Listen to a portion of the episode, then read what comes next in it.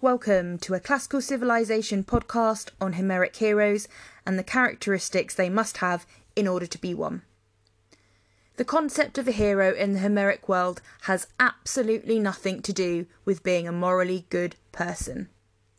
It's not about whether you are a good person or a bad person. There are no anti heroes. This has nothing to do with morality.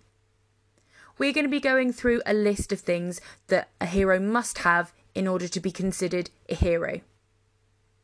We are going to start with that the heroes must be of noble birth. Every hero we meet will be a lord, prince, or king.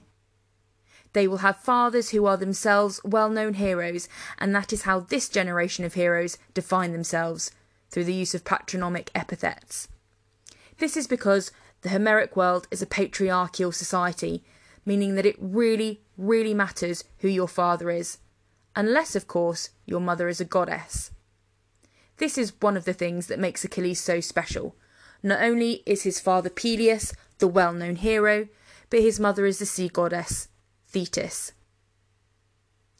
It is important to note that because we are in a patriarchal society, a hero, unfortunately, is never a woman, and in this story, we are very much secondary characters as a gender. Heroes must be mortal. Only mortal or semi divine men can be heroes. They have their lives to lose, and so an ultimate opportunity to prove their glory and achieve Kleos. Gods cannot claim Kleos because they are themselves immortal. They have no need to gla- claim fame because they will live forever. Now, what I do like about Homer's version of the Achilles story is that in the Iliad, there is never a mention of him being invulnerable, so being uh, dipped in the river Styx, how with the Achilles heel, about being semi divine. That may be because this isn't a later addition to the myth, or simply because it's not relevant to the particular part of Achilles' story that is being told. However, we are often reminded that Achilles is special, and this will be referring to his semi divine status. Technically, he is not the only semi divine hero that we will meet, but he's really the only one that matters. He is semi divine as well as being special in other ways. Heroes attract the attention, and sometimes the favour, of the gods. The gods only support heroes, and to be helped by an immortal being is not a sign of weakness, but is a sign of divine patronage and heroic status. For example, Hector is a hero not only because of other qualities, but because he is favoured by Apollo. Achilles is favoured by his mother, Thetis, but also by the goddess Athena, who seems to have a vested stake in his interest. Both sides have divine assistance, and this extends to during battles and even in death. The Greeks aren't favoured more than the Trojans, although the Greeks are supposed to be the heroes of the piece. Not only that, but not only will gods help during battles, they'll also help for more minor things. And when we get to the funeral games of Patroclus, they will pray to the gods and goddesses so they can win, like a foot race or a chariot race or javelin tossing. So they're there for everyday life, not just for the big stuff. What's really interesting is how, although mortality offends the gods because they themselves are immortal, they will help look after bodies in death. When Achilles kills Hector, his rage is so enormous that he starts to desecrate and mutilate the body. And this goes on for days, weeks. And so every night after Achilles has desecrated Hector's body, Apollo will come during the night and restore Hector's body. So when Hector's body is finally given back to the Trojans, it's in a perfect condition. However, some mortals can also be persecuted by gods. We've seen that a lot in some of other myths that we've uh, explored in Greek art. Uh, in the Iliad, for example, Hera and Athena hate Trojans and will routinely try and sabotage Hector. They will often get involved when perhaps they shouldn't as well. Um, Aphrodite protects Paris even though he's not really worth saving and she didn't really have the right to. So they are an omnipresence in the Iliad. Heroes have epithets that reflect their heroic qualities. Every hero has a cool epithet. For example, quick thinking Odysseus, horse taming Hector, swift footed Achilles. If you don't have an epithet that shows off some sort of skill or fighting prowess, then you're not really a hero. We have more generic epithets that relate more to appearance or where a hero is born. For example, if a Hera is called Olympian born, that means he's Greek.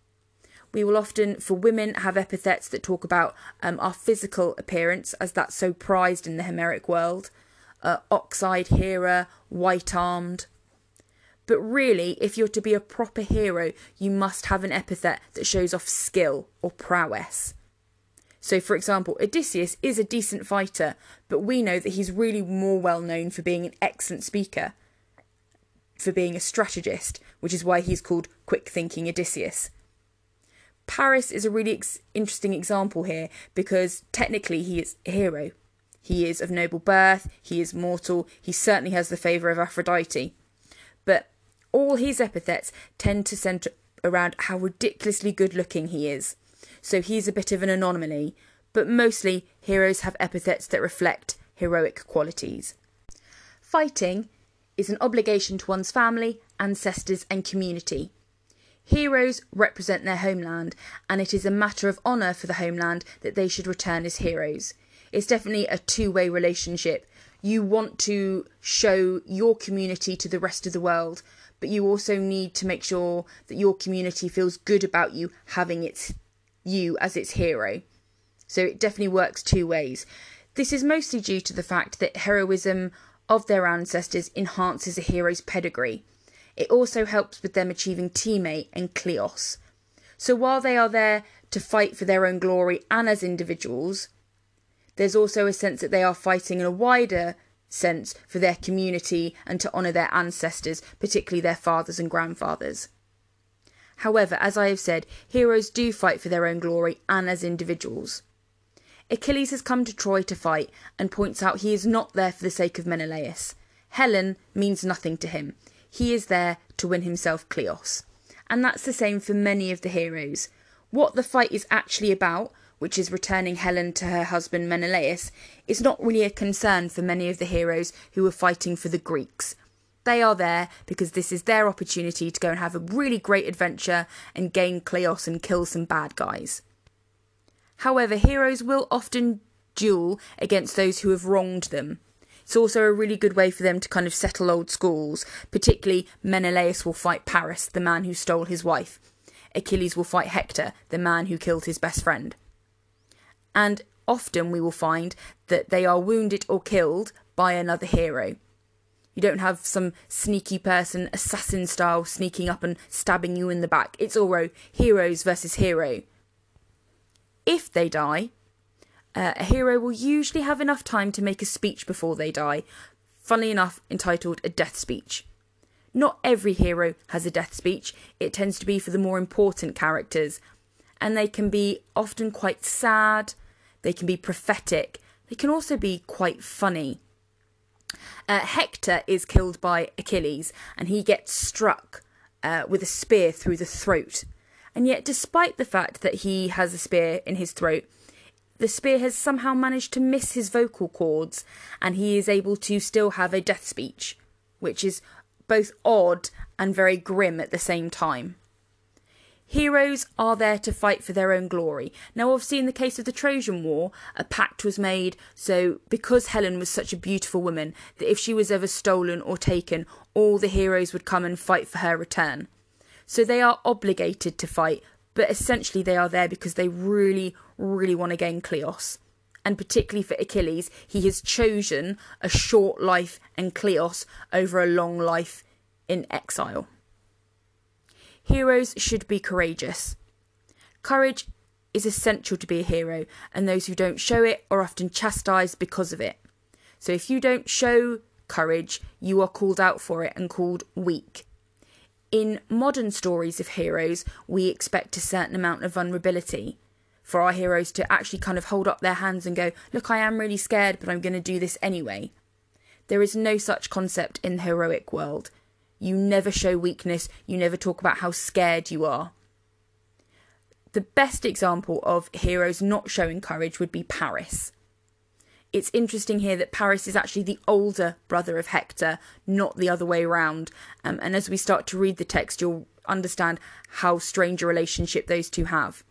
But Hector will take a lot of time when he's talking to his brother, going, Look, you started this and you don't have the courage to go out there and finish it.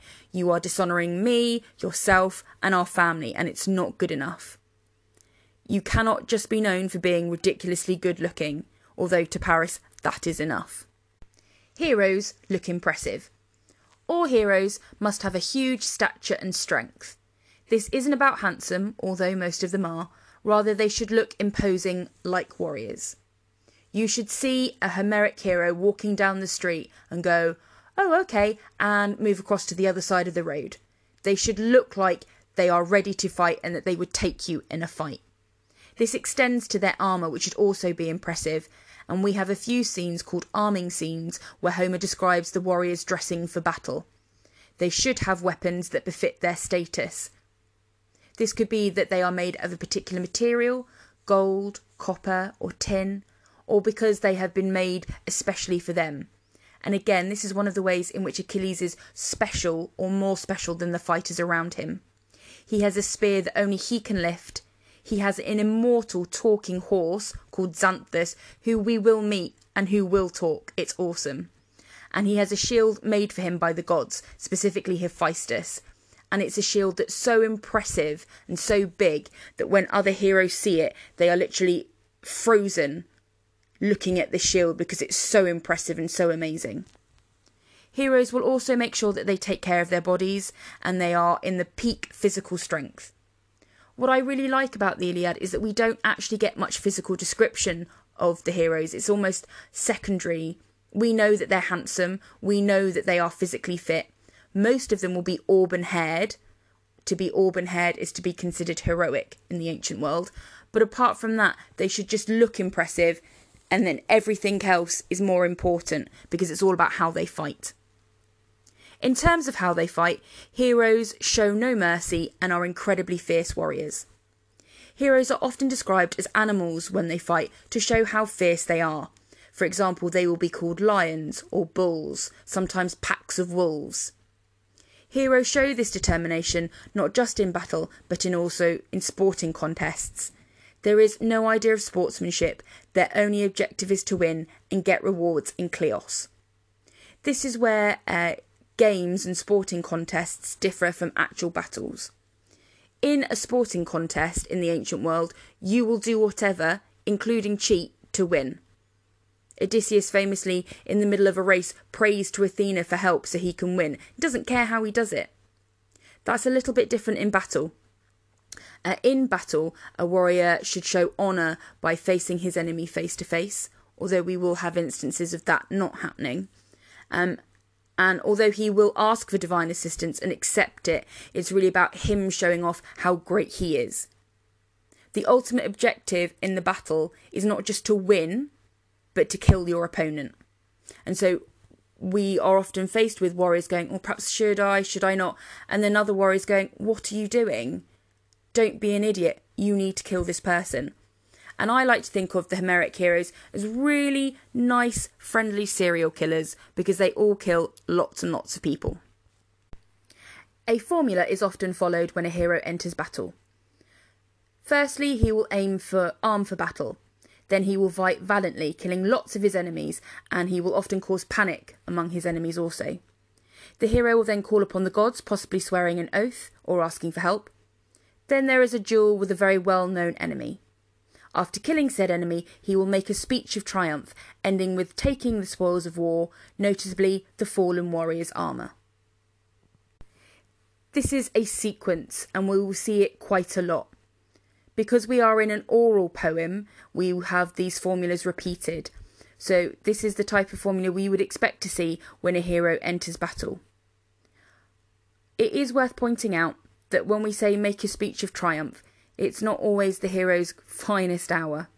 It is expected for heroes to essentially gloat that they've won. They will stand over the body of someone they've killed and go, ha ha ha, in your face, I've just killed you.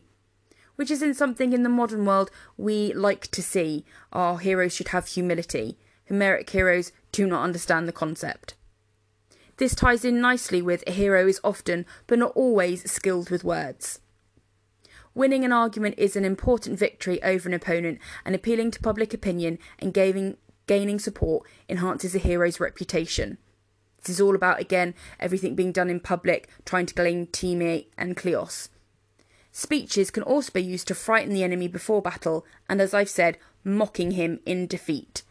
Boasting after killing your enemy is expected.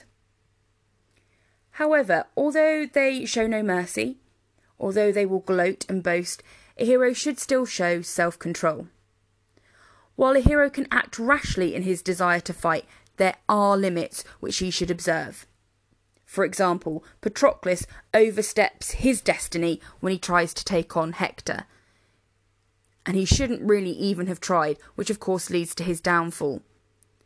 Achilles notably loses all restraint in his determination to avenge Patroclus and does not regain his self control until Book 24. This links nicely with the concept of mēnis and that all consuming anger. The idea is that there should almost be a coldness. You should be calculated when you go into battle. You shouldn't give in to passion or bloodlust. And when heroes do, we often see that being their downfall. So while our heroes are essentially serial killers, they themselves still have honour and will have a code.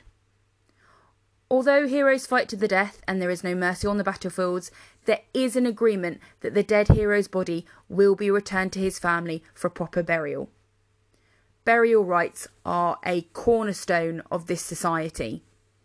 Heroes must abide by the burial rites, and this is because, according to Homer, if you are not buried properly, you don't get to cross over the river Styx and really go into the underworld and have an afterlife. If you are not buried, your soul is left to wither in agony and be tormented, sometimes, according to some religions, for a hundred years, in others, for eternity, until you're buried properly. And so every hero is obsessed with going, okay, if I die, you bring me back to my family. It's expected. So you can kill it, you can strip it, but you must give it back. Sometimes we will see heroes take a body and then ransom it back with the idea that the family will pay for the body to be returned, but in all instances, the body will be returned so it can be properly buried. Heroes abide by this because it is a law of Zeus, and generally they do tend to abide by Zeus's rules and many other gods and goddesses' rules, as well as Xenia. Xenia is another founding concept of this society, and the best example we will see is in the historic guest friendship between Diomedes and Glaucus in Book 6.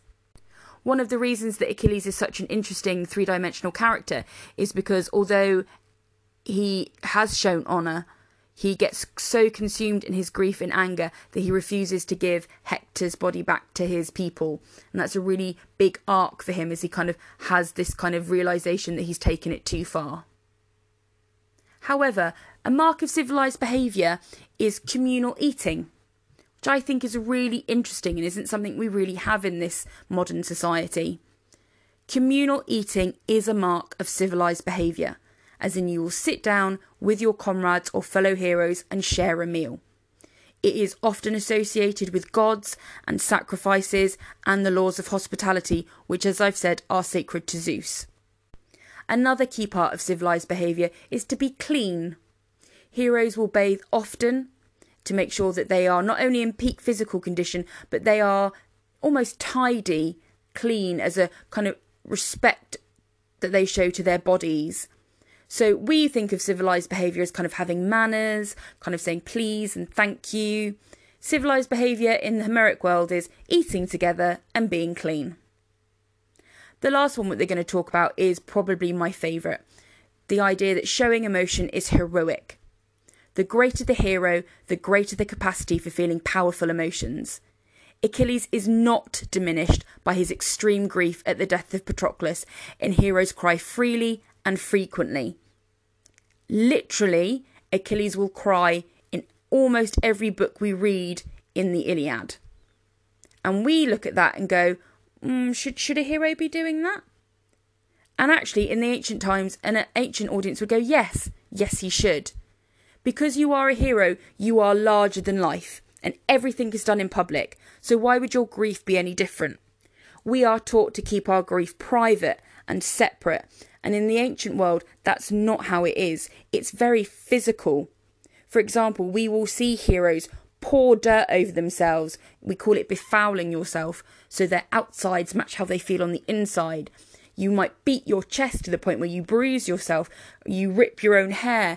Um, women will scratch themselves on their face, leaving claw marks to show how much pain they're in physically as well as emotionally. And that's something that all heroes do. They all have massive highs and massive lows because they are these big characters and everything is done in public. So we might think of it as slightly strange, but in the ancient world, emotion is a key part of who you are as a hero. Thank you very much for listening. Um, if you require any more information, please go to booklet one. Otherwise, thank you for listening.